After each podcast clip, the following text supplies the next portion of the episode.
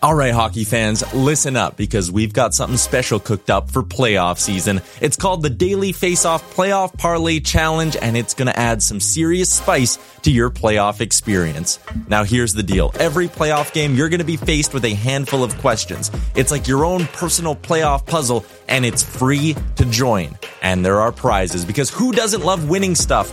Daily winners, you're getting hooked up with gift cards. Treat yourself to some nation gear or maybe even your favorite jersey. And for the big dogs, the people who can win an entire round, it's straight, cold, hard cash. We're talking about real dough for your hockey knowledge. So lace up those skates, stretch those thumbs, and get ready to show off your hockey IQ in the Daily Face-Off Playoff Parlay Challenge. Sign up today and play every game day at games.dailyfaceoff.com and prove your puck prowess.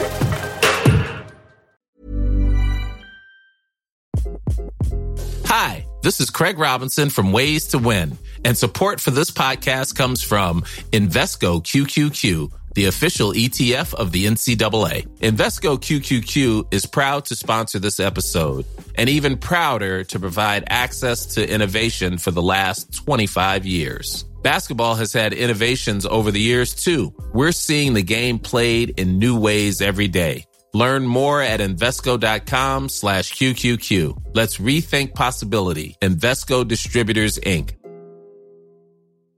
Hey, I'm Ryan Reynolds. Recently, I asked Mint Mobile's legal team if big wireless companies are allowed to raise prices due to inflation. They said yes. And then when I asked if raising prices technically violates those onerous two-year contracts, they said, "What the f*** are you talking about, you insane Hollywood ass!"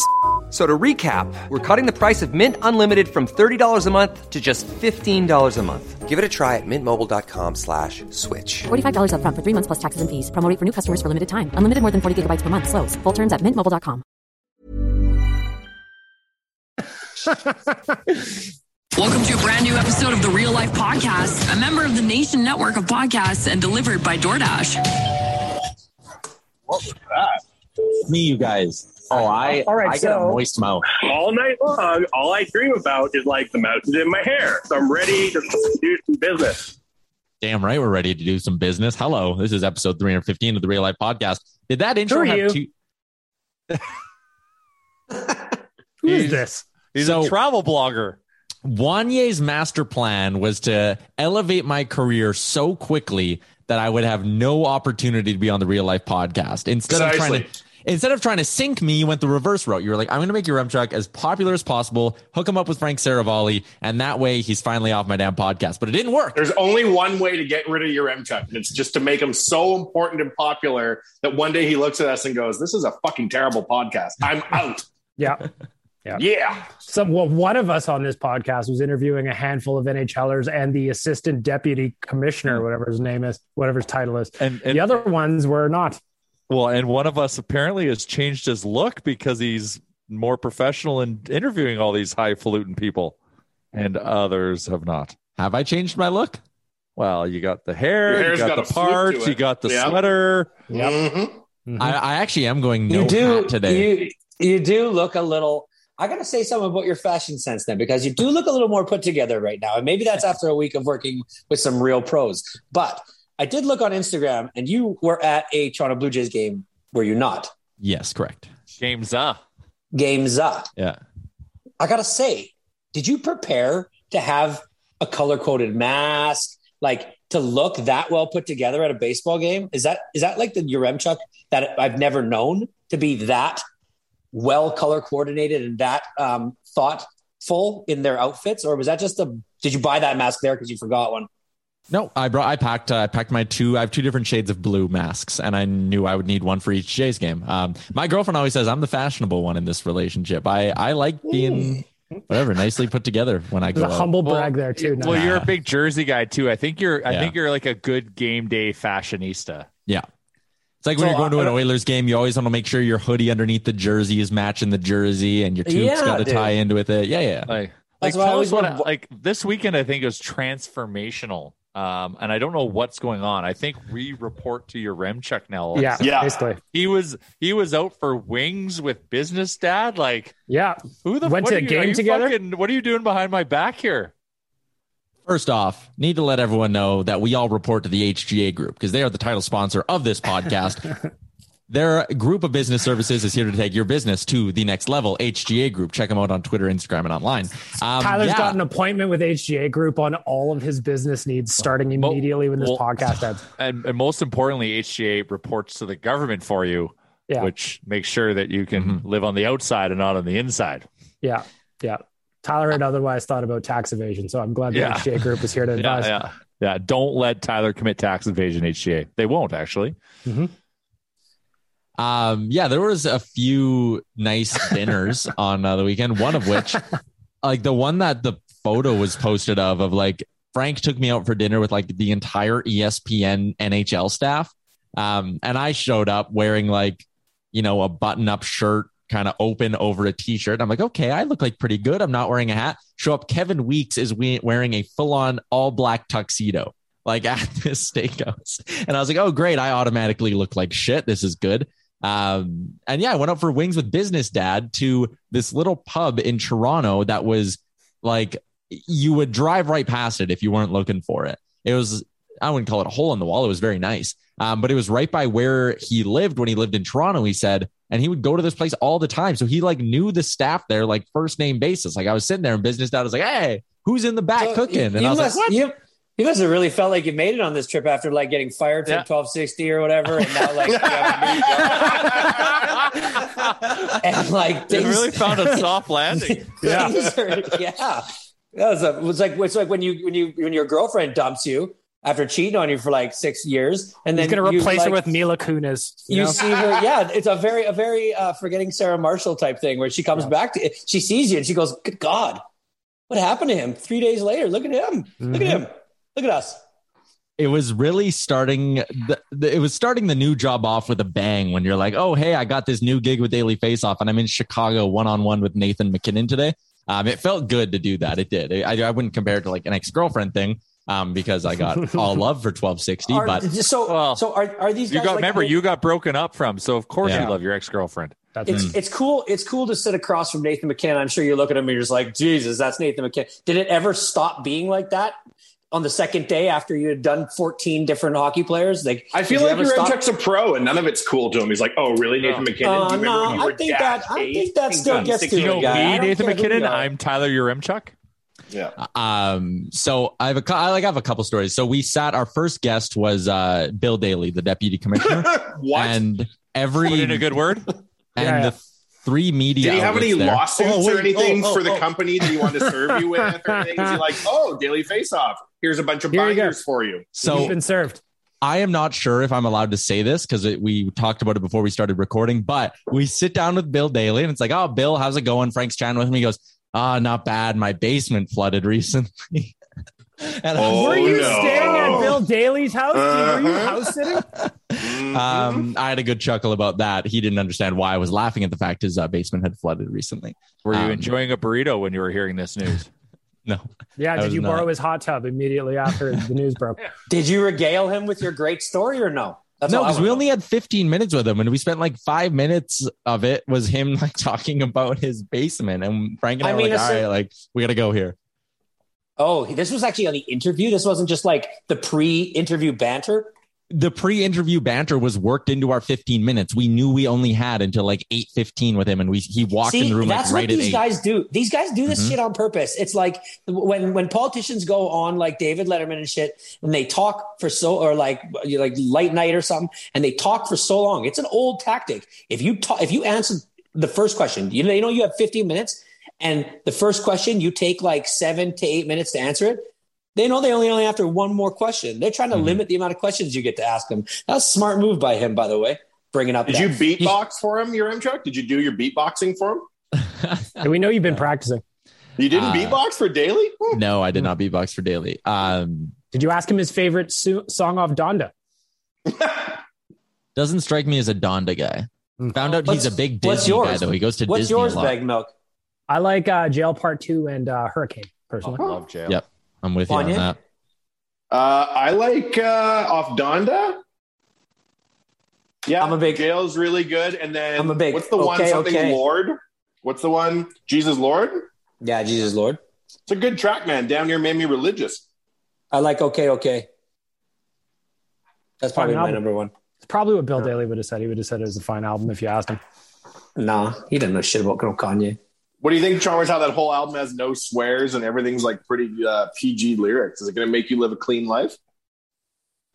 No, we talked for 4 minutes before this podcast, and I laid out all my problems in life to you guys. I think I swore probably about 47 times, and I think I probably said some really bad ones, like things. Really? So good swears, the ones you don't bring out for polite conversation. No, it's not going to work. So, but anyways, Bill Daly was your first guest. So who was the best guest? Yeah, well, so the way it kind of went was it was us, the Associated Press, and the Athletic sitting at a little round table. And what? You, the Vatican, and the Pentagon sitting around chatting. So we decided before that we were like, hey, instead of getting 5 minutes with each guy, let's just all sit at one table and just share the 15 minutes. That way, if someone wants to go longer with a certain player, they can or whatever. We actually didn't use the full 15 on most of these guys anyways. But anyway, so we get this interview with Bill Daly, and he breaks to us that he's expecting only 10 to 15 NHLers to be unvaccinated when the season starts.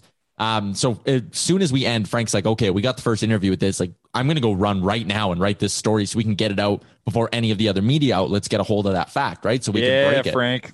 And then that way, like when Sportsnet put out their article on it later in the day, they had to say in there, Bill Daly told Frank Seravalli of Daily Face-Off about this. So it was a great move by Frank. But since Frank was working on that story, he couldn't be in the room with the players we were getting to roll through because he was out in another room writing his story. So the first guy that came through was like Dylan Larkin. And I was just sitting there. I was like, well, Frank's not here to ask our questions. Like I have to. So it was really like being pushed off the deep end. And I kind of surprised myself with how like, not at all starstruck I was. Like the question. Of course not, your own Chuck. You're a legitimate media guy. You don't give a flying fuck. I was like, it's like there's so many hot girls around, but I was like really cool, you guys.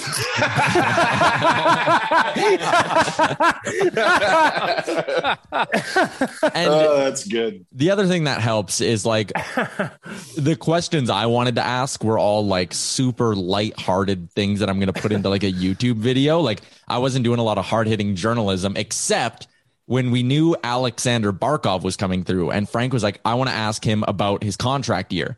And then right before Barkov comes in, Frank gets a call and he's like, fuck, I got to take this call. So he leaves. Barkov sits down and I was like, oh, shit, like I need to ask the hard hitting journalist questions. So like I asked Alex Barkov, I was like, exciting offseason, but you're in a contract year. Like, is that weighing on you at all? And he gave me like a roundabout answer. So I like gave him a will you or will you not negotiate with the Panthers during the season. I like hit him with like a hard job, buddy. Good job. I felt so fucking good about myself. I'm like, Frank's gonna be so proud of me that like I hit Barkov with this, and Barkov gave me like a kind of shitty answer, so I didn't really get. You can't handle the truth. Yeah. Listen here, Alex. Just tell him honestly if you want. You should have told him you're buddies with Larvinen.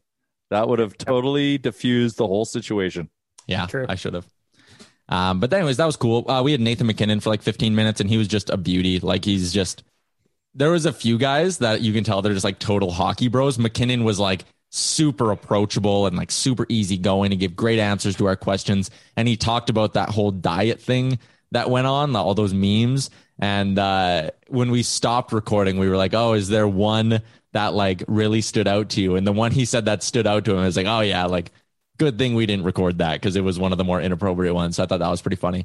Who else did we talk to? Steven Stamkos was really, really nice as well. Drew Doughty. Did you mention how he looks exactly like our friend Trevor Fenton? Did you mention that to Stamkos? You didn't? Oh, okay. Well, whatever. I guess not every interview was great. Go on. Yeah, to each their own. Really not asking all the hard-hitting questions. Yeah. Didn't even bring up the Fenton connection. He just won 2 cups in a row. He better be easy going. Life's good. Yeah, true that.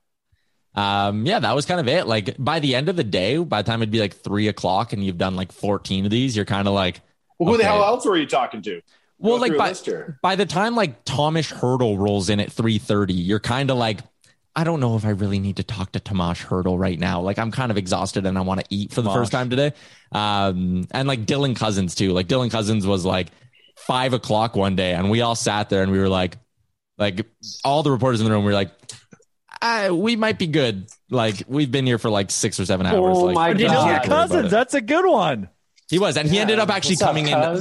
He ended up coming in early, so we interviewed him anyways. But I got a question like, "Who the hell are you, and what team do you play for?" Yeah, he's from Whitehorse, man. That guy's got a good story. I got a question. Yeah. Why was Matthew Tkachuk the only player from a Canadian team that was down there? It seemed like. So the Canadian teams had to send their player reps up to Toronto, so they did an event in Toronto.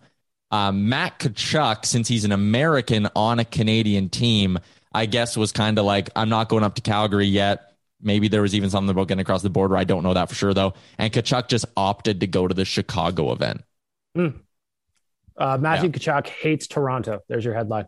Mm-hmm. Yeah. And Calgary, I think. Yeah. Matthew Tkachuk hates Calgary and Toronto. He was actually really nice. Oh, I'm sure I know Wanya likes him too. So that's confirming for you, Wanya. He's a really nice guy, actually. Really? He's very nice. Still hates Calgary and Toronto. That's fine. He's done a great job as a guy. Like, I'm a big fan of Tkachuk. He's done a great job submarining the Calgary Flames franchise, like on the inside. You know what I mean? He's also working on submarining the Ottawa Senators franchise as well. Oh my God, I was thinking the wrong Tkachuk. No, I don't like that Tkachuk. I like the one down in Calgary. No, that's the right one. You got the right one. But he did a podcast. Matthew Tkachuk did, talking about his brother's contract negotiation in Ottawa. And he was going on about how they're not close at all. I'm paraphrasing, but he's like, they're not close at all. So me and my dad have to get involved in these contract negotitions or something like that. And it's I got tricked by a Twitter. Sorry, buddy. No, go ahead. It's just causing all kinds of mayhem in Ottawa is all. I got tricked by a parody Twitter account that said that the Sabres had offer sheeted Brady or Brody or whichever one it is that's free agent. And I was like, damn, that's crazy. And then I texted a buddy of mine. He was like, no, man, that didn't happen. I'm like, no, it did. And I screenshotted the tweet and sent it to him. He's like, you got tricked by a parody account again, Wanye. The internet, eh? Motherfuckers. The best of us. I got to keep this cool sign, though. And I know this is a podcast, but it's the Player Media Tour Daily Face-Off sign. So I got to keep that. Hey, that is cool. That's awesome. It's really nice. I'm going to keep it right over here. Did a single person say to you, wow, Daily Face-Off, that thing's popping? Yeah, like all the other media people we talked to there were like, oh, this is a really cool thing like you guys are doing. And they were, mainly talking to Frank because, I'm me and I'm new on the scene. Sir, you're the guy to watch according to dailyfaceoff.com. So tell them to go fuck themselves. But yeah, I think everyone that talked to Frank was like super excited about what he has kind of going on there and the idea that he's sort of like frontiering a new website. Like it's interesting, right? He didn't just go the route of like, I'm taking my talents to ESPN. He went the route of like, let's build something cool. He said, I want to work with Tyler Yaremchuk, see what the king looks like up close. Yep. Mm. Yep. Heavy wears the crown. Yeah, exactly. I think the only thing Frank told all the ESPN people about me is that I'm very young. So, because when they were coming to sit down at dinner, three ESPN people came up at different times. I was like, oh, hey, I'm Tyler Yaremchuk. Nice to meet you. And they're like, you're the one born in 98. I was like, no, it's 97, but thank you. Then that's all they knew about me was just that I was young. So. Oh, did you look to your left at the dinner, look to your right at the dinner, and know that in 4 short years you were going to be in charge of everyone there? I don't think I'm going to be managing Kevin Weekes anytime soon. How was Bucci Mane? How was Bucci Mane? He was cool. He's exactly like he kind of is on TV, right? He's just super outgoing, and he's. I don't mean this in a rude way, but he's the loudest voice at the table, right? He's in on every conversation. He's cracking jokes 24/7. He's just a super outgoing guy. So yeah, it was fun. It was cool to meet him. Yeah, that's kind of what I was hoping for. Mm-hmm. I saw a guy doing card tricks in front of 2 people on a bench in downtown Chicago. And I think the 2 people were on drugs based on what was surrounding them. And that was a weird thing to walk by. I was like, why would you be doing card tricks for them? That doesn't make a ton of sense to me. What was the state of Chicago given the state of the world? Were you oh, damn, this shit's unsafe or what? So I think it was the day I got there, if not maybe a couple days before, but they reinstated their mask mandate in Illinois. So everyone had to be masked up if you were inside, and the NHL as well. Everyone at the NHL event had to be masked up unless you were a player actively doing media. So I actually felt pretty safe. Even going out for dinner, you're kind of just, you're at a table with Frank and the guys you're kind of around all day. So it wasn't a big deal. And the masks were on everywhere and all that. I did get almost refused from the place we went to dinner on Thursday night. We were talking about my inability to dress. I was just wearing a gray or a cream colored T-shirt with a black bomber jacket on top. And I like walked up to the door and there was two bouncers at this place. And it's just a restaurant, not like a club. And they looked at me and they're like, oh, we're not supposed to let you in. Like the rule is no t-shirts. And I was like, really? Like, I didn't think this place was that fancy. Sorry. I was like, I can go change. And they were like, no, you just got to keep your coat zipped up the entire time. So I had to eat dinner in like this boiling hot steakhouse with my jacket like zipped up to my neck so that you couldn't see my t-shirt. Now that you're in the big leagues, I'm going to give you a little bit of advice. When people tell you rules like that and you walk past them, the rule is over. You can take your jacket off. Fair enough. And you say, you know who I am, motherfucker? And then they'll be like, yikes, this guy's born in 97, and they'll leave you alone. I remember I went to a fancy restaurant and they made me wear a blazer that they had. They had like blazers for people. Oh, that's like Seinfeld episode. Yeah. And it didn't fit at all. The Friars Club. So it was kind of like cool that it didn't, because it was like me like protesting the fact that they thought I was a bum, which they are right. But yeah. Also, anyways. Why was I getting emails from someone called reallifetruther@gmail.com saying an expense report for the Ritz-Carlton was denied? Why would that even be coming up in my inbox?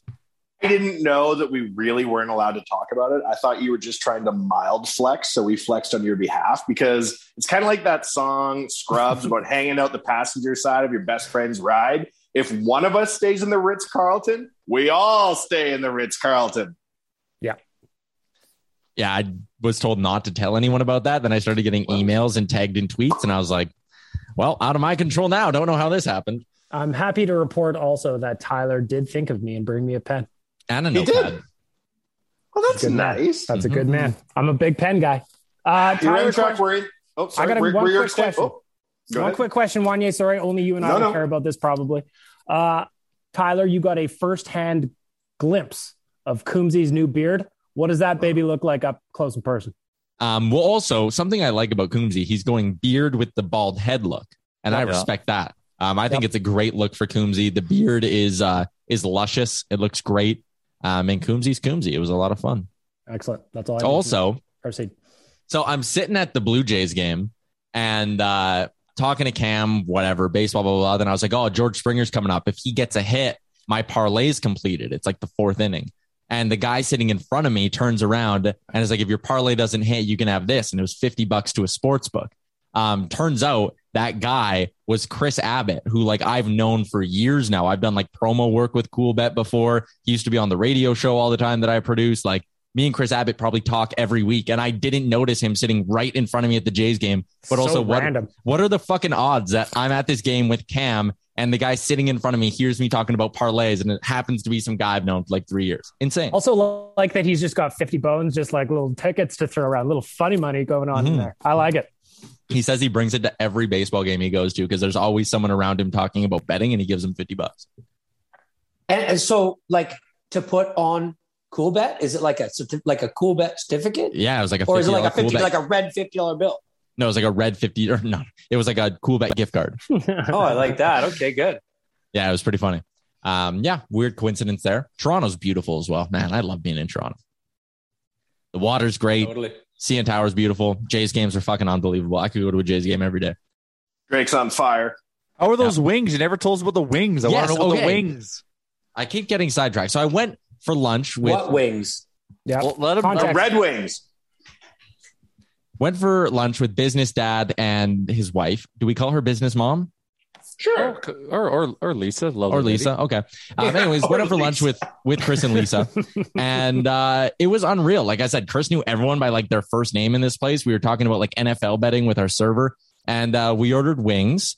I'm not a big fan of spice, so I went pretty mild with my choice. Typical your M-check. Go ahead. Yeah. And when we ordered them, Chris was like, oh, by the way, like cook them well done. Leave them in there for an extra couple minutes. And those were like some of the best wings I've ever had. They were freaking awesome. So a little crispy. Yeah, they were like nice and crispy. Like you weren't like, you know, sometimes when you go to a restaurant, you get wings and they're like slimy a little bit. No slime. Disgusting. It was just that's a lazy grease cook there. No corners were cut. Just wants to get them out. What was the place called? You're not allowed to say or what? Crown and Dragon. Nice. Yeah. Tiny little. Was this in like downtown Toronto? No, it was up Yorkville. So it was like 15 minutes from downtown. Oh. Mm-hmm. You've been to the Hockey Hall of Fame before. There's no point in going to that when you're in Toronto, is there? I've been there twice now, actually. Once you've seen it once or twice, it's kind of like meh. Yeah, Toronto's great. What'd you guys talk about while I was gone? How was Waz? Mostly you. Yeah. We talked about you a lot. I skipped Threats. It. I was my silent protest. If your Amtrak's not working, I'm not working. We're both gonna have no pride in our work and just go. Were fuck you at off. Dinner with Bucci Maine? I don't think so. I don't even know who the hell that is. Who that is? You don't know who John Buccigrass is? He's like one of the ESPN. Oh, I know who he is. Yeah. Twitter name is Bucci Maine. Can we talk about? Okay, speaking of TSN anchors, I want to know if you guys saw this. Norm Macdonald obviously passed away, and it was heartbreaking. A lot of people, hiding his cancer. We're not going to get into that because he's the king of just deadpanning the most awkward jokes in the world. But Jay Onright decided to post a picture on his Instagram account and Twitter of him with his arm around Norm Macdonald saying, "Rest in peace, big fella." And the very first comment on the picture was the full picture, which included Dan O'Toole, also on the other side of Norm Macdonald, with a caption that said, "R.I.P. indeed." So that wasn't Jay Onright directly that posted it. That was the Jay on SC team or TSN's team that posted it. But that was pretty greasy. Oh, no. Either way, horrific looks. Savage. Man. Just a bad look. Like, man. I would love the only thing that relationship needs, though, is like public beef. Maybe get Dan O'Toole back in the limelight. They're coming back. Again. Yeah, they're launching an album. Yeah. Oh man, it was pretty. When I'm seeing the photo right now. It's just, the worst. He's just totally cropped out of it. Oh no. Yeah, that was a good time. I enjoyed that one a lot. So I'm going to just hijack this for a minute. Did anybody do your homework? Yeah, homework? My dog ate it. This is my the dog worst ate it. We talked hungry. No, Charles, we talked about it last week. Yeah, the Danbury doc. No, the new homework. What? Breaking point. We talked about watching the tennis one between Andy Roddick and Marty Fish. Andy Roddick has aged poorly. He looks like an old young man. How did you get through school? Is this the type of effort level that there is to be expected when we give homework? I've been watching tennis documentaries, dude. Chalmers, I watched. Like, remember, I pitched it to you. How good was it? It's so good, man. I knew it. So the couple things, just like the Danbury Trashers, there's a lot of people that have reviewed that show who have been in sports a long time and kind of said, like, how the fuck did we miss this? How did I not know this was happening at the time it was happening? Well, what was happening? That the Danbury Thrashers were ran by a 17-year-old mafia boss's son. I thought you were referring to Chalmers. I gotta correct you. You've been calling them Thrashers now for 2 weeks. They're the Trashers. I just got my tongue. I'm sick of yelling at people. I know. Probably this is probably 100. Hold on. Did you just hear Chalmers blame his tongue in the eighth person? The Thrashers. Oh, my tongue does what it wants. You mean you say weird shit? It's getting in the way. It's letting me down. Okay, Trashers. The Danbury Trashers. Okay, but I was a big fan of tennis as a kid, and especially around that time I was really into tennis because I really liked, Federer and Nadal and like Andre Agassi was just ending with like macaron career. Anyways, I like tennis and I liked Andy Roddick, and I had no idea that there was like this other American tennis star that was his best friend. And that, I mean, Beg Milk, you said it perfectly. Like, one starts at the top and the other one's at the bottom, and through, just the way that they deal with their lives in the next 10 years, they kind of go in two opposite directions, but the outcome, of the whole documentary, it's more of just a mental health documentary and like showing just the immense pressure that people can be under. I watched it last night when I got home. And it was awesome. Like, it was just so well, those Untolds are really well, really good. The footage, you always wonder, like, I don't know when they started production on that, but that seems like it would have taken a couple to 3 years just to make that because of all like the perfect the perfect way that they just put the clips to the voicing of the clips by the people involved in the documentary. Anyways, here's my really problem with tennis, Chalmers. Remember Michael Chang? Of course. Comes out of nowhere. He's a superstar tennis player. He walks off the court one day after winning, and he's never heard from again. Right. And they never mention it in the media. Michael Chang hasn't been seen in 20 years, Chalmers, and tennis has never looked into. That's my problem with tennis. Have you? That never happened? Is that what you're telling me? That entire Michael Chang thing I told you right now is a lie because that's the only tennis player I can think of and I'm trying to fit in? Well, fuck you. How's that sound? Michael Chang knows everything here. Michael Chang did the sneaky underhand serve. So, and then we talked disappeared. Remember we talked about like the rise of Canadian tennis, like right now, like back then American tennis was just blowing people away. So I couldn't help but just to look at the like tennis rankings for the past 3 years and American tennis. I mean, for the men's side, it's been abysmal. Like other than John Isner, you probably couldn't name another American tennis player right now. I couldn't name John. Serena Williams. No, men's side. Michael Chang, Marty Fish. Marty Fish. And so when we were talking about like the rise of Canadian tennis and who maybe were the spark plugs for this, I went back and looked at like a lot of the US Opens and stuff. Milos Raonic was really fucking good. Like he made some, but it was short lived. You know what I mean? Like, and that's kind of what it shows you in the documentary is like Marty Fish, he was there, but he really only like exploded for like 1 year. Yep. And that 1 year explosion and what it took to have that was so hard on him that it basically like set him back. It sent him basically to nowhere. Like he wasn't even in the game anymore. So anyways, it was a crazy documentary. I love those sports docs. I haven't watched the other two on there, but man, if they're even close to as good as the first three that I've watched, like these are better than 30 for 30s in some ways. I just watched the Caitlyn Jenner one. It's pretty awesome. It goes through the entire Olympic experience to where she's at now. It was pretty cool to watch. Great story. So when Caitlyn Jenner was Bruce Jenner, only thing I really knew about him was at one point, because if you're the decathlete champion of the world, you're basically like the world's greatest athlete in people's mind, correct? Yep. And like, there's part of it in the documentary, Chalmers, where it goes into how much that title of the world's best athlete meant. And that's exactly a big part of it. Yeah. Go ahead.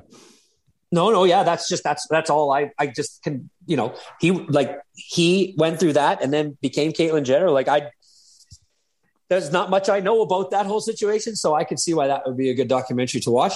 You'll love it. It's a good one. Yeah. Cool. Well, sorry for hijacking it, but it was fucking good. No, and there's a good tie in here because if you're listening to this podcast and you're like, I just need a no one's listening. Night. Don't you worry about that. I know. But for the 12 people who are, and 4 of them are on this podcast. If you're like, business is tough. I need a nice relaxing night. Go throw on one of the Untold documentaries and then order in dinner from our friends at DoorDash. And if you've never ordered on DoorDash, ding dong. Promo code REALLIFEDD. It's going to get new customers 25% off and no delivery fee on their first order. That is good. That's very good. You can have a nice night with dinner brought right to your door. Choose from one of the hundreds of restaurants that are available on DoorDash. Do I know if there's hundreds? No, but I know there's a lot, and that sounded good. DoorDash, ding dong. Counted? Didn't even count. I also like. I want to say. Oh, sorry. 50-degree lean. Tyler's got going on right now. By the way, it says I've arrived lean. This is the boss man lean. Avoiding the grind lean as well. That is a DoorDash lean right there. Is avoid the grind a saying, or did you coin that term, you're in, Chuck? Bagmilk and Jay kind of made it up. Yeah. That is going places online. I see avoid the grind is where it's at. I think like everything I post now gets an avoid the grind hashtag from like either Brad Stepanko or someone. Well, what are your posts about? They're about you avoiding the grind. I was in Jasper over the weekend and I was getting a bunch of avoid the grind hashtags and it was the best. I love it. Keep using them. Keep spreading it. Our buddy on Instagram, he loves to use, I think his name's Cody. He loves to use avoid the grind. It's becoming a thing. It is a thing. It's a state of mind, man. I think it's a way of life. But I think we could launch a limited edition run of Avoid the Grind Nation gear. I would love a shirt that says Avoid the Grind. Here's the problem. We're going to let a little people, some people in on our pre-talk talk, and we're not going to do it again. I was just going to ask Chalmers before you rant. Chalmers loves people avoid the grind. Chalmers loves it when no one does their job. Chalmers' life's flipped upside down because of this movement of avoiding the grind. Okay, so let's go behind the scenes. Let's go behind the scenes here. Let's go behind the scenes. I get onto the Zoom call where you guys are all laughing about Nicki Minaj's cousin's balls. They're so engorged. And I can't add anything to that because I'm just Homer's a half a man. Just not in the mood, and it became quickly holy fuck. What's wrong? And so I went on a little bit of a rant. I went on a little bit of a rant because, as you guys all know, I deal with tradesmen. I build houses. Real life. I have real life stuff. And avoid the grind as a hashtag is my biggest fucking nightmare right now because it seems like there is a lot of people out there avoiding said grind. And I would really like to ask you to stop it. Have some pride in your life. Wake up with purpose. Well, Chalmers, you'd have to take out their messiah, and that's one Tyler Yaremchuk. Yeah, he's the one they look up to.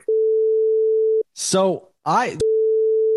No, he's gonna. Oh, he's marking it. I don't. We're not talking politics. You just brought politics into the podcast. Yeah, he's marking joke. That to cut that one out. You know. Okay. I don't know if we need to go there. Yeah, that's what gets us pulled off really Apple Podcasts. I hope they all get an equal amount of votes tonight. I hope they all have a good time.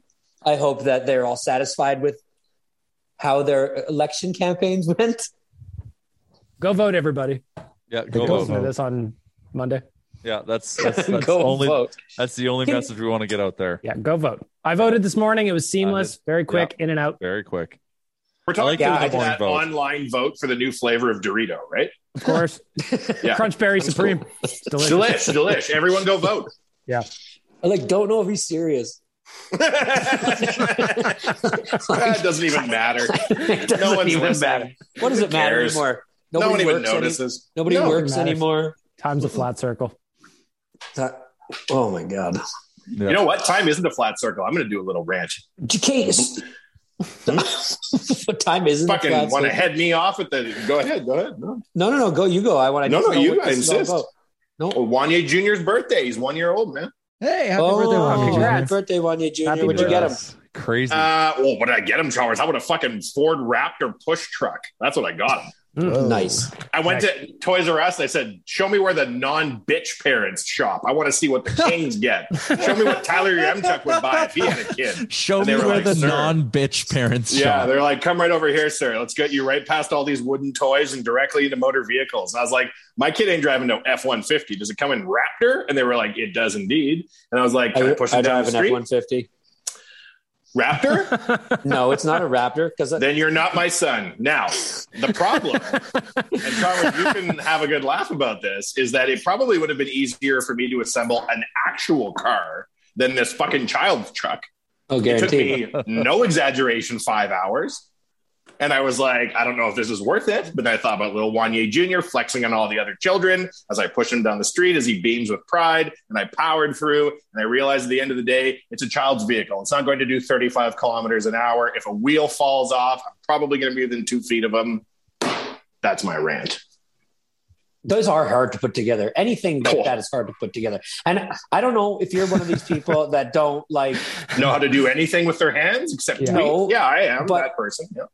If you're one of those people that when you get something, it's in a box and it has all the fasteners in its own box and then it's all in pieces and you don't take that box out, put the instructions to the left, put all the fasteners to the right, and then lay out all the pieces and then go through the whole manual first, then you Chalmers, did we just meet on this podcast at the intro? What the fuck? I'm a nerd. Let me tell you how I built this. Remake something. You know who's never had to rebuild something? You know who probably sets every land speed record in getting shit done, putting it together? Congratulations. On the other hand, I watched 5 hours of interviews with gangster rappers on Drink Champs, which is a hell of a show. You know who doesn't finish up and think to themselves, why is there 10 extra parts here? You know who doesn't do that? This guy. Chalmers, you'll be happy to know I unscrewed it all and I put some washers. Fucking pride. Just hold people. Your water. Right. I went and put fucking washers on Chalmers, I think this screw. Is deeper for you than just a power wheel. Huh? It's not about a power wheel on every anymore. Screw, Chalmers. This motherfucker will not come apart. Oh, God. Just call me. Just like I do and my everyday life, just call me and I'll come do it. So it'll get done right. Yeah, how did you enjoy Sunday football, Chalmers? I loved it. You know what the thing that I look forward to the most about Sunday football is not the Sunday football in itself. It's the Monday morning viral fight video because there's everybody's fighting. Beauty lot. Okay. Cleveland Brown fans. Unbelievable. What the hell? They called a riot. They said a riot is breaking out. Okay, first of all, you don't know how to get together in large groups anymore. Hey, no, you gotta go. You gotta. Well, there's a lot of pent up energy, but you got to go to the Muni lot. It is a sight to be seen. Let me break this down for everybody. These are all Cleveland Brown fans in a place where everybody should be getting together to have a great time before a football game. Number one. Number two. That guy in the white jersey, that jersey was way too clean to be getting in a fight at fucking 10 in the morning. Number three, when that big black guy that looks like Ving Rhames comes in and tries to break it up. Oh, yeah. Hey, little white guy, maybe don't throw a punch at him because that's what sets off the riot. And it is disgusting. And then David, and then there's always the one drunk guy. Get out of there, David. Get out of there. Always the one drunk guy who's like right in the middle of it at the end, and he has no business in there, and he's trying to play Mr. Peacekeeper. Yeah. But the part that I didn't like the most was the guy videoing it.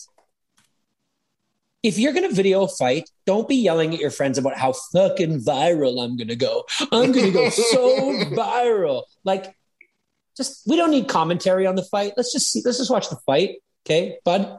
And anybody else that's going to film a fight? But I agree, Chalmers. The professionalism of amateur fight reporters has gone through the fucking floor. They really used to just be yelling World Star, you know? Yeah, well, it used to be about the fight, and now it's about them. It's about them. Buddy, hey, the last time when I saw the guys fight in the LA Rams stadium, or I saw the guy fight in the Pittsburgh Steelers stadium, the guy doing four. Did the guy filming it ever become famous? No, he didn't, sir. He did not. So just, have some pride in your work. Don't be talking over the video. Yeah. It's either get in the fight or shut up while you're filming it. That's what we're. That's the message here. Oh man, this is wild. Well, I have not seen. To double down on that. Go Browns. Huge win, 31-21. Only in Cleveland can they simultaneously have a W and an L get served to their own fan base. Oh, good call by Chalmers, too. That guy's jersey is very white. This is just like, he didn't think this through. Yeah. Yeah. No, for sure. And punches to the side of the head also. If you haven't seen this video, I'll post it in the article. It's like a 3-minute fight. Yeah, they're swinging from the shoelaces on this one. They knock over all these people's beautiful setups. Like, you know how long it takes to get together a tailgate setup, and you have to plan it all at home. You got your barbecue, you got all your meats. It costs a lot of money to get all that stuff, and then you finally get it on site. You set it all up, and then two idiots fall into it because they're fighting each other over God knows what. Like, put some fucking pride in your work, Chalmers. I thought it was interesting, Charles. But everyone was so calm though, too. Like there's this raging fight coming in through their area and busting through the tables. But dude, people around the table were pretty chill about it. You and I have both been to the Muni lot, and if you go there enough, I'm imagining that your sense of worry when a fight breaks out is probably not that high, because you just get accustomed to stuff like that. Because as we were walking around, the tension in that place just felt really immense. You just kind of feel don't scuff somebody's shoe. I don't need any of this smoke right now. I'm just trying to have a good time. Damn. I don't know. I think it's a happy place. That's just, okay. We'll call that an outlier. What happened yesterday? You might be a little biased, but I'll tell you one thing. We've walked through 5 major NFL teams' best tailgates, and that was the only one where I had my wallet in my front pocket. Let's put it that way. And I wasn't feeling as safe as I might have, in, let's say, Kansas City. I remember one time coming out of an Oilers game, Chalmers, at the old arena, and we were going to cross by the LRT, and there was this fight going between a guy in a Mike Comrie jersey and a guy in a Mike Modano jersey, and they were just swinging on each other, and there was a full circle of people, like a schoolyard fight, chanting "Let's go Oilers" as that the guy in the Comrie jersey lay up. That was a playoff game. That was after the Oilers beat Dallas in a playoff game. That I wish we had video of that fight. And I think Comrie scored the goal too, or something. Like it was like really, it was really poetic in terms. It was his night. It was in terms of the jerseys being worn and the fact that Comrie was winning the fight. Like it was, and the chanting "Let's go Oilers" peak Edmonton. That's playoff mode, baby. The best. The best. I just put some fucking pride into it is all I got to say. This is ridiculous. I don't understand, and I will not understand. I know that it's alcohol fused, but I have been very, very, very inebriated at a lot of football games, and not one time did I ever think, God, would I like to get in a real cool fight right now? Like, this doesn't make any sense, especially with guys that are wearing the same jersey. Now, you get spilt on, you know, you could turn around and you can just chill out and be like, well, I've spilt on myself like 10 times already, so what's one more? I was going to say, you know, the amount of fights I've broken up that were low-key about to start while you were oblivious in some sort of nightclub or event is in the hundreds. Yeah, that's hundreds, Chalmers. You never sit back stone sober or drunk and plan your night. You just go into a crowd of people scuffing. I do go with the flow, but, you know, I don't know. You go with the flow. Scuffing toes. Oh, my God. Scuffing toes.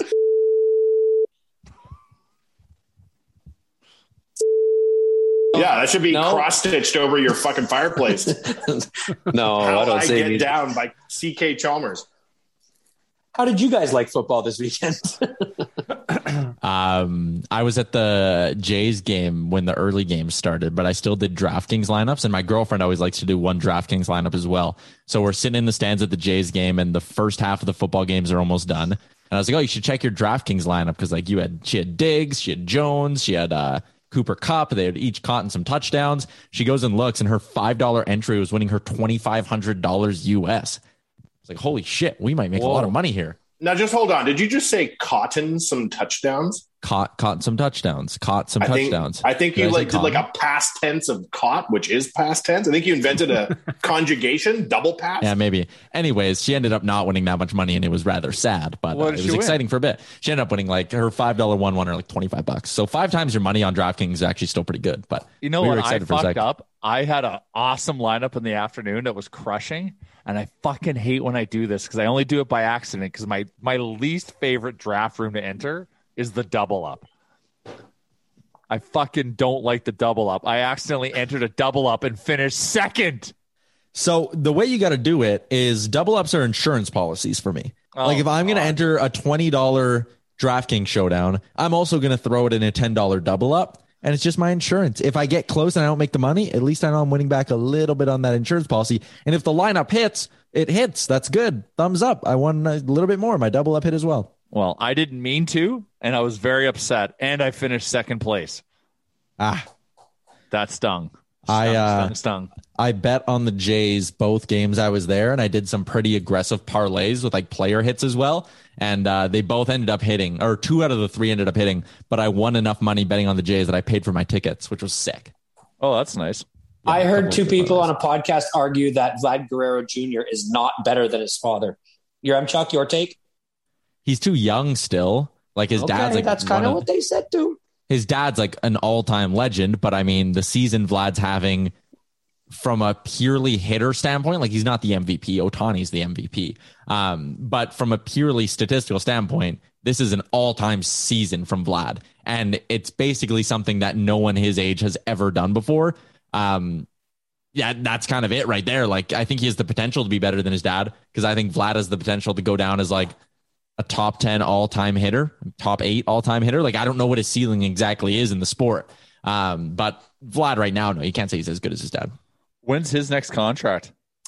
Well, baseball's fucked, right? Because, like, you're under team control, you're arbitration eligible for so many years. Like, it's so hard to get to, like, hit unrestricted free agency. Like, he won't be an unrestricted free agent, I think, for, like, 6 or 7 more years. It's insane. So I think there's a chance the Jays bridge him along and do the arbitration stuff or come up with deals for a while. And then I think at some point he'll get, whether this happens when he's 27 or 26 or 28, he'll get the 10-year $400 million deal. How good are the Jays right now? How good can this team be? They're good enough to host a wild card game now. And I wouldn't have told you that 3 weeks ago. Coombsy and I just did a new episode of Blue Jays Nation Radio earlier today. So if you're a Jays fan and you haven't checked that out, please go do that. But like the way it sits right now, they're one game back of the Red Sox and they have two games in hand. So they can tie the Red Sox if they win their games in hand. One of them's tonight. One of them's on Thursday. So there's 13 games to go in the season and they're right there. The Yankees are a game and a half back of them. If the Jays win the game in hand they have on the Yankees, then they'll be two up on the Yankees, and the Yankees have a pretty shitty schedule. They also have three more head-to-head games against each other. Boston and New York play each other three more times. A lot of things line up to lead me to believe the Jays will be in the playoffs, and if they take care of business against some shitty teams, I believe they'll be hosting a wildcard game this year, which is unreal. Unreal. That is good. Good. Yep. You know what Vladdy Jr. should do, Chalmers? No. You know what he should do? He should put some fucking pride on that. Mm. You know? He should take some pride in his life. Sounds like he is. Piece of shit, eh? He's hitting at like a remarkable rate right now. He could win the Michael Chang of baseball. He could have a triple crown, could he not? Forget the American League triple crown. Like Vladdy could very well win the MLB triple crown, which I don't think has been done in like 60 years or something like that. 65 years. Like it's insane. It hasn't been. It's like Mickey Mantle was the last guy to do it. What is that? What is the elements of a triple crown for those of us who don't spend our days watching Blue Jays baseball? It's when you lead either your league or the majors in batting average, home runs, and RBI. And right now he is the major league leader in batting average. He is tied. Oh, no, he's still up. He is the major league leader in home runs as well with 46. And with RBI, he is eight back of Salvador Perez and Jose Abreu. So if he catches Perez and Abreu, he's going to win the major league triple crown. He's just got to get some RBIs. Jeez. Yeah, Ribbies, it's pretty remarkable. Ribbies. That's special. It's McDavid-esque stuff, right? You say there RB, goes, I say no, there's your McDavid. Now shut up. Shut up. Do we want to talk a little bit of hockey before we wrap up the pod? Oh, whatever. I mean, whatever. It is actually, wow, the season actually isn't that far away now, so we may as well start sprinkling it in as we see fit. Yeah, Yamamoto signed. Yeah, we definitely flexed our leverage on that deal, didn't we? Yeah, cheap one. That is a bet on yourself deal. Let me interject here for a moment, your Amtrak, and get the straight truth from the guy who goes and speaks to Bill Daly. Mm-hmm. Is Yamamoto one of these guys that we're just convincing ourselves is the shit because we got nothing better to do? Or is he actually like league wide considered to be good? Well, no one offer sheeted him. Yeah. No one offer sheeted him. That's interesting. No, I think his perception amongst Oilers fans is generally correct. He's a young player who, when he's in a support role, should be good. He's coming off a not great season though. And he's young and has upside. It's not much more to that, in my opinion. But we're not making mountains out of molehills thinking he's a serviceable player. No, because I think he is a serviceable player. He's kind of proven that. I don't think he's one of those guys that's like greatly overrated by Oilers fans at all. Excellent. No, I'm pumped. It's a good, show me deal. Obviously you wish you want longer term, but Oilers flexed all their power in this one because he has no arb rates this year. So yeah, good deal. He's on the books, and now, prove yourself, bro.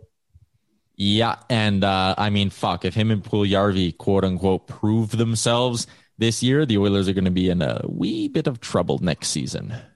Because as it sits right now, they have $6.7 million in cap space for next season. They're going to need a goalie to play with Mike Smith, and then they're going to have to sign Yamamoto and Puljujärvi. And when you look at the team, there's not... Aside from Zach Kassian, there's not really like a bad contract that you look at. It's like, oh, they'll just get that off the books and they'll move him out. Like they're pretty set. And $7 million to sign Puljujärvi, Yamamoto, and a goalie is like kind of all off, man. We'll find out tonight what we got there. Yeah, maybe. Yeah. Okay. Well, there's your Oilers talk for the people who listen to this for the hockey takes. I thought you were talking about like kids hockey, youth sports. We're back. Yeah, that's the top of mind team we're all looking to discuss. Yeah. The White Mud West Wranglers, how are they doing? Can you believe it? No, they just made the teams. It says this last weekend I just had was probably going to be the last one without hockey for a long time. Mixed emotions about that, or are you generally pretty happy? No, there is. Yeah, there always is. I mean, I like having a weekend where we can go and do something, but I really, really like being back on the ice here, and I really like being, going through the evaluation process as somebody that was helping out with it, and it was good to see all the kids again. And yeah, are you coaching Chalmers? Not head coach this year, no. There are two other head coaches that are coaching the two teams that are in our tier, and I will be helping with one of them. So yeah, I'm assistant coach. So I'm there all the time, and it's gotten ramped up a little bit. So I don't know how much we want to talk about like youth sports and HSL and like all these different hockey leagues that all these different people have created that have changed the way youth sports is run. But it's a lot different than it was when I was a kid. Let's put it that way. It's a lot different than it was when I was a kid, and I'm still a kid. Yeah, and you're still a kid. I know. And so it's constantly ever changing. And this year, White Mud West has had to, come up with a way because, you lose your top level kids to these other leagues because they can guarantee, 5 ice times a week and playing against the best of the best. And, it's clear that money isn't an object in that kind of thing because the people pay it. And, what's the solution for these like grassroots programs like White Mud West? Like, does the city need to step up and be like, listen, we're going to like give you more ice time. We're going to prioritize you getting ice time. We're going to only give you guys our city rinks. Like, what's the solution? So I don't know, but what we were told at the beginning of this year, and this is only for tier one, is that, it's going to be a pilot project for this year in Adam. And that is that we are going to, first off, it's going to cost a bit more money if you decide that you want to go through with it. It's going to be 5 times a week. It's going to be more competitive. There's going to be more structure, more coaching. They're basically trying to say that, once kind of, White Mud and the Hawks and KC, it was kind of looked at, that's just your house league. You play 2-3 times a week, you have some fun with your friends and you go out and you play some hockey, and that's what you did. Right. But now it's like, if you want to compete and you want to be, in an organization that has some of the best, coaching, some of the best ice times, you don't have to travel, because that is the one problem is the city of Edmonton and the minor organizations. They have they have an agreement about ice. So, when leagues like HSL or other leagues that come in, they have to travel a lot, right? And a lot of times to play other teams in their leagues, they have to go to other cities. And that's, when you play for like a White Mud, let's say you play city teams, St. Albert, maybe, not maybe, but you play St. Albert, Sherwood Park, Stony Plains, Spruce Grove. And that's about as far as you go. And that's it's advantageous for parents that don't want to feel like you're doing a out of town tournament every weekend, but the trade-off was that the hockey was not as competitive. Yeah. So what's the answer? Well, we'll see if this year, if this pilot project works and if we can get some of our kids back. I mean, the thing was last year on our Adam tier one team, we only had one first year kid on Adam tier one first year player. And that player didn't stay with White Mud for their second year of Adam. They left, meaning that the two tier one teams, because the year 2011, I guess it has a lot of kids. I don't know, but we have two teams, but it's all first year tier one players, right? Not all first year kids. There's a lot of second year kids on the teams, but there's usually there would be a couple first years who had made the tier one team and then kind of play tier one again the second year. And this year we just don't have that. And so, I don't know how it's going to work. This is kind of my first time going through it. There's probably some things that I've even said in here that maybe might not be hugely accurate. I know that for the most part, I'm correct in what I'm saying, but what's the answer? I don't really know. Well, this put some pride in it. Yeah. Put some pride in it. This podcast. Pride in your play? Yeah. Yeah.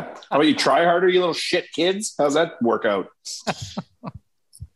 Shout out to our friends at Twig and Berries, where you can get 15% off with the promo code NATION15. Head to twigandberries.ca or to their physical store in St. Albert.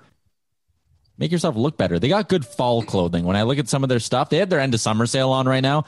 But when I look at like a lot of their classic Twig and Berries clothing on top of their fantastic brands of underwear, that screams like fall. It screams like sitting around a fire when it's like 0 out. Anyways, Twig and Berries. Now, your Remcheck, I have a question about the ads on this show as a longtime listener of this show. Yep. What are you writing down over there? Edit Wanye from show. edit all of that. Old son of a bitch. Just put on the music.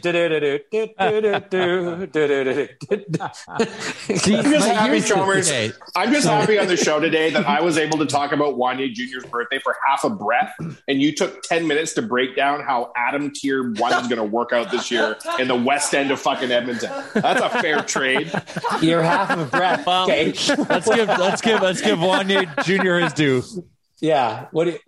Say one more thing about his birthday party, and that's it. My father, Wanye Sr., looked at me at one point during the birthday party and goes, "You can't be doting with the kid like that. He'll turn out soft." How's that grab you? Doting. I didn't even know there was a word. That's what I need to know is, what does doting mean? Look up doting. It basically means you fawn all over your kid and let him get away with murder. And my old man called me out basically for being too nice to my kid. Nope. Doting, extremely and uncritically fond of someone.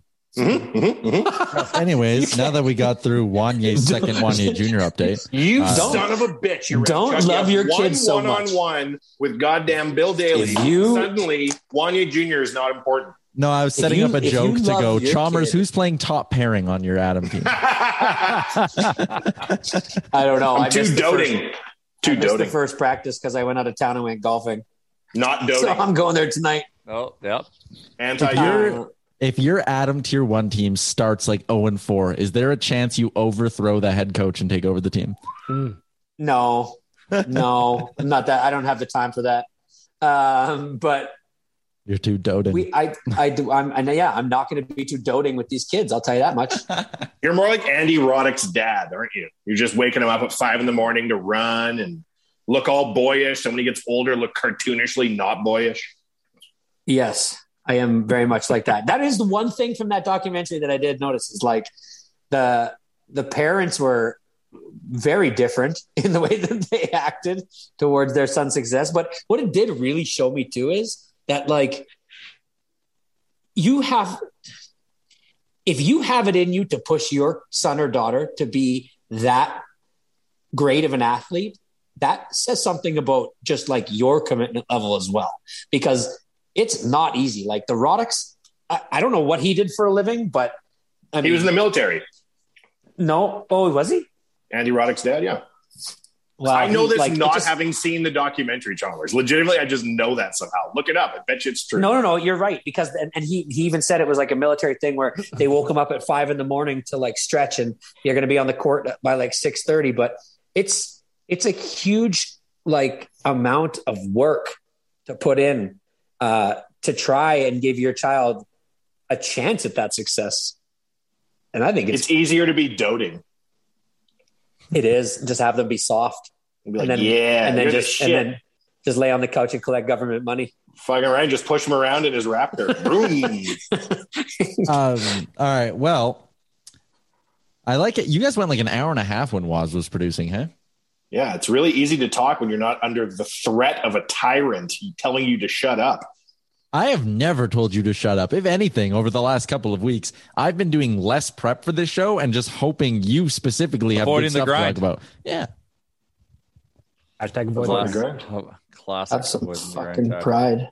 Did you see how Bozo on Twitter say he doesn't do podcasts unless he gets paid, and then everyone told him off, and then he made his account private? What? No.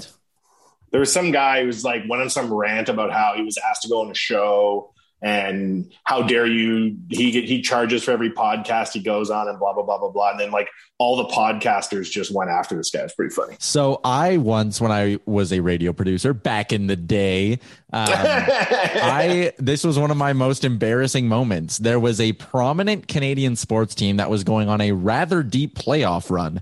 And I had texted a reporter of this team who I had texted before, and he had told me he was busy. I'm sorry. I texted him. I said, hey, man, I know you're very busy, but if you had 15 minutes tomorrow, would love to have you on the show to talk Raptors. Won't keep you long. Let me know. He left me on red and then like 20 minutes later went off on a Twitter rant about radio producers who don't understand the value of a journalist's time and how he doesn't have like about 15 minutes to throw out during a playoff run to just talk for no reason, blah, blah, blah, blah, blah, blah, blah, blah, blah. And I felt really bad about myself. Podcasters out there, people just in general, doing shit for other people is how you get ahead in life. And if you're some fuckstick with a goddamn odometer about how much money you're getting paid to appear in other people's podcasts, chances are no one good's going to go on your podcast because you're probably not going to reciprocate, right? Just be nice. I once texted a Canadian soccer analyst and I was like, hey, can you come on and talk about the Premier League kicking off today? And he responded, he had half, if not less, half as many Twitter followers as me. So I was like, good exposure. Low Tide also has like 25,000 Twitter followers. TSN account has like 30, good exposure to come on the air, buddy, with 2,000. And he goes, sorry, I only do paid hits. And I was like, I can't imagine you get a lot of them. Thanks for your time. Yeah. Wow. Bazing. Well done. Yeah. Those are always fun. Also, I met one of the guy who was representing the Associated Press this weekend. His name was Steven Wino, and he's a very, very nice guy. I'd never met him in person before, never really interacted with him, but super nice. Treated me to some Chicago deep dish pizza for lunch. It was very kind of him. But we're sitting there, and he's like, hey, can I grab your number in case, we want to talk down the road or whatever? I'm like, yeah, sure. So I give him my number, and he goes, oh, this is awkward. You've texted me before for a radio hit, and I've ignored you. And I was like, classic Wino. Are you in the Illuminati now, you think, Hiram Chuck, if you were to guess? Are people monitoring my phone calls? I think so. If you aren't in the Illuminati, you can see the Illuminati from where you're sitting now in the arena. Like, you're close. Yes. You're going to go on one more trip, come back, and be like, oh, I'm not allowed to talk about anything ever again, guys, because I know the truth about everything now. And I'll say, shit, so. My plan's complete. Now we get to talk to Liam every day. Now that I know how desperately you all want me off the pod, it only fuels my motivation to actively be on the pod. I like being right, if you haven't noticed. Yeah. Not going to let you guys win. Yeah. Classic guy who plays the double up in DraftKings. Yeah, you got to do what you got to do, man. I've never shamed anyone here for their betting patterns or whatever. Bet with your heart. Everybody knows it. Yep. Hey, your MTech, remember when I bet on the Oilers and I made you place that bet and then I fucked you around for like a day and didn't pay you to piss you off? It was good podcast content, but you didn't pay me for a few days. And I was like, what the fuck? Yeah. And I was like, man, I won't. I set a deadline on the pod and there was a part of me that was like, you know what? I kind of don't mind having $50 on the Oilers to win the cup. I hope this guy doesn't pay me. There could be no bigger kick to my groin than if I fucked you around in an Oilers cup run bet, then they won the cup and you kept the money. That would be a lot. But you know what, though? You know what? It might have been the only reason why they won the cup. So maybe it was a good thing. And you have to embrace why that happened and lean into it. That's a think piece. I was just wondering, your MTech, because you have the account. Did my bet win? My $50 on the Oilers to win the cup, did they win? Your MTech? No. Oh, they didn't? Oh, they didn't win? Yeah. Oh, I didn't know. Yeah. I just had to follow up on my bet. Maybe they'd won and you'd kept the money. You're a fucking shyster. If I kept the money, I would have put it towards a new Roadcaster. Hey, are we getting a new Roadcaster or is that just a dream I had? I just need to be given the thumbs up and I'll buy one. How many times do we have to say get a new Roadcaster? Fuck. No, that's not the way this went. Holy shit. Get it. There'll be a 4,000. And you're the boss now anyways. It's your fucking decision, not mine. At our last meeting, it was like, are we getting a Roadcaster? Are we getting something better? And I was like, I can go look to see if we can get something better, but I'm not sure. So have you looked into it? I went and did my research, and I have a list of things I will bring up at the meeting tomorrow.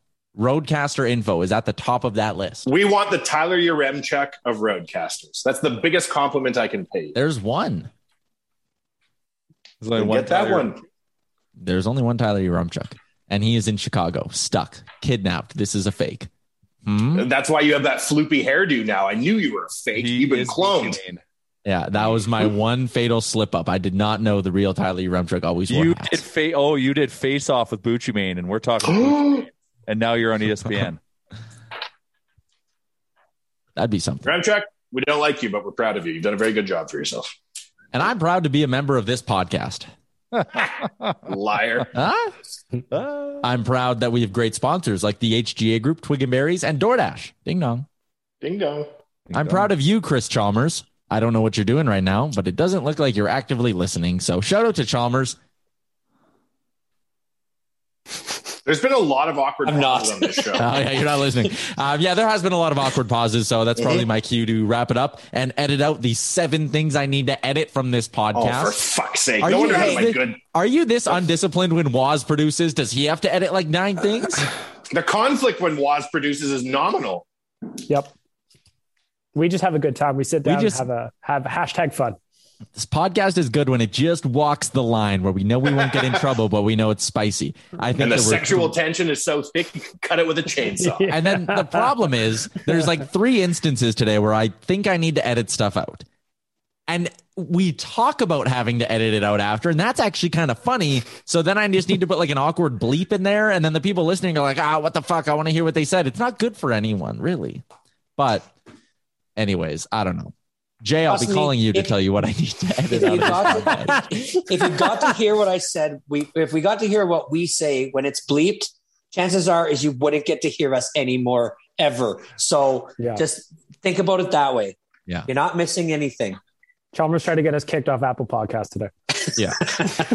Chalmers, you keep those fucking binders on the floor during this show. As soon as the binders came on your desk, your mind started to wander. The old stapler came out. You're stapling and collating like you love so much. And suddenly I didn't know where the hell the fucking amateur hockey situation is in the west end of Edmonton. Should we get, now that we're getting close to the start of the season, should we do John Scott and Frank Seravalli soon on different pods? Yes. Yes. Now, what you should get on, maybe in October. Maybe we'll like start big in October and have Frank or John. That might be. But I insist on being paid. Yeah, you insist only for that episode. John and Frank have to pay us, actually. Yeah, what's John getting? I want double, or I'm out. It's good exposure for Frank Seravalli to come on this podcast. Does Frank? Yeah, it is. Does Frank watch NFL football, or does he not care at all? I think he's like a local Philly sports fan, but outside of hockey, I don't think he's big into anything. Eagles. But he did ask me about Chalmers. On the trip? Come on. Yeah. What did he want to know? What did he want to know? We were just talking about the golf tournament, and he was like, did my funny stuff with Chalmers make it onto the video? And I was like, I don't think so. Yeah, like, I don't think so either. I like Chalmers. Well, have we received the video? We did a tease. Oh, no, it's a thing. We got a teaser little ramp-up video. Have we received any more video footage? Bag milk? Not me. Nope. All right. Okay. You tell old Frankie boy that I like him a lot too. You can tell him on the podcast when we have him. So bizarre, Chalmers. Look at the contacts you're making. You could be the next Kailer Yamamoto. Oh my God. Me? Not me. Me? Oh, hello. Flicks my hair. This has been episode 315 of the Real Life Podcast. Will we have a 316th episode? Will Apple let us back on their platform? I guess we'll find out Thursday. Thanks for calling. Put some pride on it. Say something with pride in the title. Yeah. Okay. Put some pride on it. Sounds good. Everyone have a good week. We'll talk Thursday. Thanks for listening to another episode of the Real Life Podcast. Don't want to miss any of our nonsense? Hit the subscribe button and give us a follow on Twitter and Instagram. Hi, I'm Daniel, founder of Pretty Litter. Did you know cats tend to hide symptoms of sickness and pain? I learned this the hard way after losing my cat, Gingy. So I created Pretty Litter, a health monitoring litter that helps detect early signs of illness by changing colors, saving you money and potentially your cat's life. Pretty Litter is veterinarian developed, and it's the easiest way to keep tabs on your fur baby's health right at home. Go to prettylitter.com and use code ACAST for 20% off your first order and a free cat toy. Terms and conditions apply. See site for details. Hey, it's Paige DeSorbo from Giggly Squad. High quality fashion without the price tag. Say hello to Quince. I'm snagging high-end essentials like cozy cashmere sweaters, sleek leather jackets, fine jewelry, and so much more, with Quince being 50 to 80% less than similar brands. And they partner with factories that prioritize safe, ethical, and responsible manufacturing. I love that. Luxury quality within reach. Go to quince.com/style to get free shipping and 365-day returns on your next order. Quince.com/style. Even when we're on a budget, we still deserve nice things. Quince is a place to scoop up stunning high-end goods for 50 to 80% less than similar brands. They have buttery soft cashmere sweaters starting at $50, luxurious Italian leather bags, and so much more. Plus, Quince only works with factories that use safe, ethical, and responsible manufacturing. Get the high-end goods you'll love without the high price tag with Quince. Go to quince.com/style for free shipping and 365-day returns. Mom deserves the best, and there's no better place to shop for Mother's Day than Whole Foods Market. They're your destination for unbeatable savings, from premium gifts to show-stopping flowers and irresistible desserts. Start by saving 33% with Prime on all body care and candles. Then get a 15-stem bunch of tulips for just $9.99 each with Prime. Round out Mom's menu with festive rosé, irresistible berry chantilly cake, and more special treats. Come celebrate Mother's Day at Whole Foods Market.